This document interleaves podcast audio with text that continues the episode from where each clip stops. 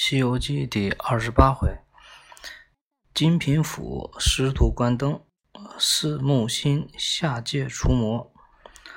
话说师徒四人离灵山越来越近，唐僧拜佛取经的心也越来越迫切。这天，四人来到某座都城的慈云寺，寺中和尚见了问道：“师父是从哪里来呀？”唐僧道：“贫僧是从东土大唐来，去西天取经的。”那和尚忙叫人备茶备饭。茶余饭后，唐僧问住持：“大师，这是什么地方？”住持答道：“这里是天竺国的金平府。”唐僧又问：“这金平府离灵山大雷音寺还有多远？”住持道：“这里离天竺的都城还有2000里，到灵山恐怕不会很远了。”唐僧大喜。那住持又道：“既然不远，不如多住几天，等过了元宵节再走吧。”唐僧道：“我们只管赶路，忘记了年月，不知道元宵节是什么时候。”住持说道：“过了明天，后天就是15元宵了。明晚这城中就会高高挂起一盏盏灯笼，一直到18、19才算完，到时候还会有佛爷光临呢。”三藏一听有佛爷光临，就答应了下来。元宵节晚上，四人早早吃过晚饭，跟着住持一路走着，来到了金灯桥上。三藏走近一看，原来是3盏大金灯放在那里。那灯有一口缸那么大，灯光照得夜晚像白天一样，灯油散发出扑鼻的香味。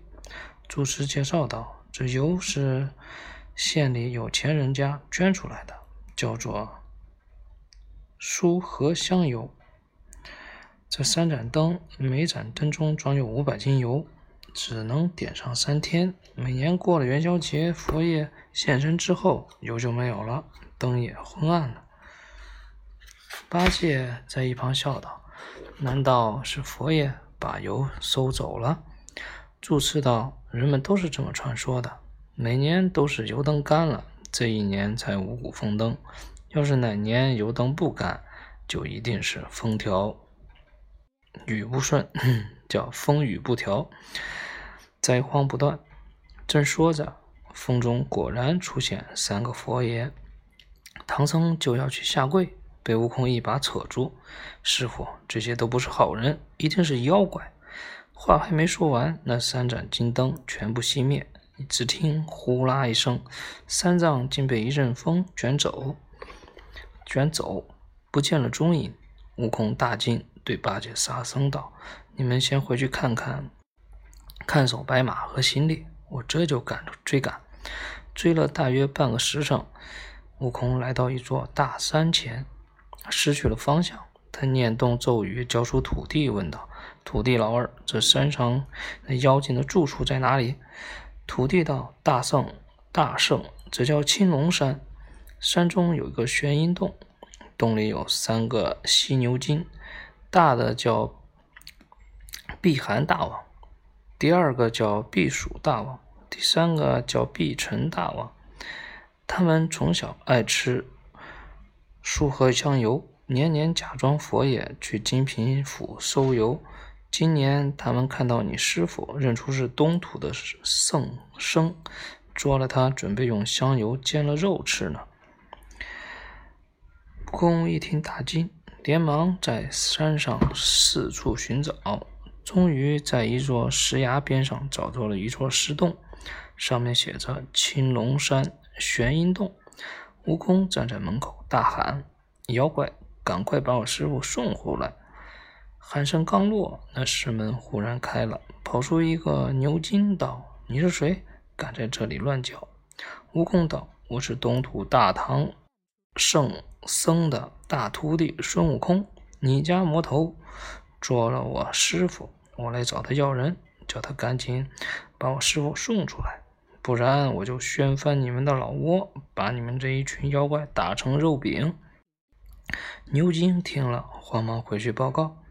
那三个犀牛精正在洞中商量着怎么吃唐僧肉，听见小妖报告，又吃惊又生气，道：“小的们，用铁链把唐僧锁起来，等我们捉了那其他三个徒弟，再一起蒸着吃。”说着，三个魔头带着一群小妖，拿着武器出洞来战悟空。悟空见了，大叫：“还我师傅！”说着，金箍棒就打，拿起金箍棒就打。那三个妖怪举起兵器迎着，四人在半空中厮杀了150个回合，一直到天黑也没分出胜负。妖怪见了，一声令下，手下几千个小妖把悟空围了个水泄不通。悟空见胜不了他们，天色也渐渐黑了，一转身驾云回到慈云寺。寺中听说悟空回来了，连忙去打探消息。悟空把事情说了一遍，沙僧道：“那妖怪有3个人，我们兄弟3个也一同去吧。”八戒听了，说得好，我们现在就动身。三人抖擞精神，来到了玄阴洞口叫骂。3个千年犀牛精和3位降妖除魔的兄弟战得昏天黑地。碧寒大王一声令下，小妖蜂拥而上，将八戒、沙僧捉进洞里。悟空毫不烦恼，一个筋斗上了西天门，却见太白金星迎面着走过来。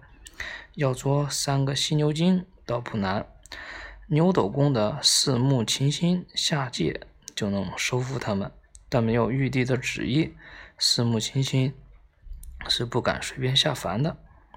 你还是快去找玉帝吧。悟空连忙谢过，拨转云头去了凌霄殿。玉帝听了详情后，马上命令四目琴心下界收妖。悟空带着角木蛟、斗木解、奎木狼、金木暗、四目琴心驾云来到玄阴洞前，击出山妖怪。四目琴心大叫道：“妖怪哪里逃！”犀牛精心中害怕，大喊：“不好，小的们各自逃命吧！”小妖听了，纷纷变成山牛精、水牛精、黄牛精，满山窜逃。